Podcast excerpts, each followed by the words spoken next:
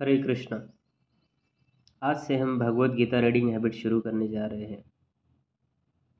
इस भगवत गीता सीरीज़ में हम रोज़ एक श्लोक पढ़ेंगे, उसके साथ उसका अनुवाद और उसके साथ हमें क्या सीखने के मिले, सीखने को मिलेगा, ये देखेंगे। हरे कृष्ण। अध्याय एक, कुरुक्षेत्र के युद्ध स्थल में सैन्य निरीक्षण। धृतराष्ट्र उवाच। धर्मक्षेत्रे, कुरुक्षेत्रे, समवेतायुयोत्सवा।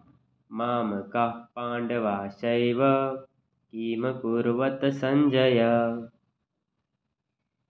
धृतराष्ट्र ने कहा, हे संजय, धर्मभूमि कुरुक्षेत्र में युद्ध की इच्छा से एकत्र हुए मेरे तथा पांडु के पुत्रों ने क्या किया? तात्पर्य भगवत गीता एक बहुपठित आस्तिक विज्ञान है, जो गीता महात्म्य में सार रूप में दिया हुआ है। इसमें यह उल्लेख है कि मनुष्य को चाहिए कि वह श्री कृष्ण के भक्त की सहायता से संवीक्षण करते हुए भगवत गीता का अध्ययन करे और स्वार्थ प्रेरित व्याख्याओं के बिना उसे समझने का प्रयास करे। अर्जुन ने जिस प्रकार से साक्षात भगवान कृष्ण से गीता सुनी और उसका उपदेश ग्रहण किया इस प्रकार की स्पष्ट अनुभूति का उदाहरण भगवत गीता में ही है।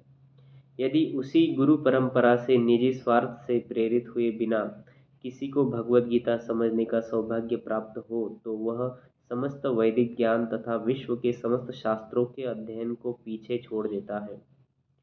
पाठक को भगवत गीता में न केवल अन्य शास्त्रों की सारी बातें मिलेगी, अपितु ऐसी बातें भी मिलेंगी जो अन्यत्र कहीं उपलब्ध नहीं है।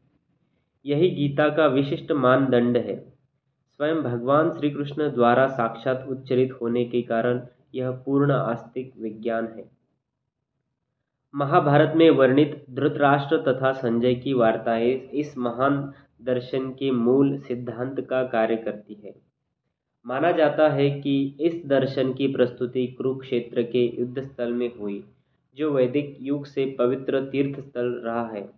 इसका प्रवचन भगवान द्वारा मानव जाति के पंथ पथ प्रदर्शन हेतु तब किया गया जब वे इस लोक में स्वयं उपस्थित थे। धर्म क्षेत्र शब्द सार्थक है, क्योंकि कुरुक्षेत्र के युद्ध स्थल में अर्जुन के पक्ष में श्री भगवान स्वयं उपस्थित थे। कौरवों का पिता धृतराष्ट्र अपने पुत्रों की विजय की संभावना के विषय में अत्यधिक संदिग्ध संदिग्ध था।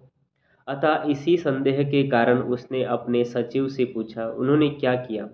वह आश्वस्त था कि उसके पुत्र तथा उसके छोटे भाई पांडु के पुत्र कुरुक्षेत्र की युद्ध भूमि में निर्णयात्मक संग्राम के लिए एकत्र हुए हैं। फिर भी उसकी जिज्ञासा सार्थक है। वह नहीं चाहता कि भाइयों में कोई समझौता हो। अतः वह युद्ध भूमि में अपने पुत्रों की नियति भाग्य भावी के विषय में आश्वस्त होना चाह रहा था। क्योंकि इस युद्ध को कुरुक्षेत्र में लड़ा जाना था, इस, जिसका उल्लेख वेदों में स्वर्ग के निवासियों के लिए भी तीर्थ स्थल के रूप में हुआ है। अतः धृतराष्ट्र अत्यंत भयभीत था कि इस पवित्र स्थल का युद्ध के परिणाम पर न जाने कैसा प्रभाव पड़े। उसे भली भांति ज्ञात था कि इसका प्रभाव अर्जुन तथा पांडु के अन्य पुत्रों पर अत्यंत अनुकूल पड़ेगा, क्योंकि स्वभाव से वे सभी पुण्यात्मा थे।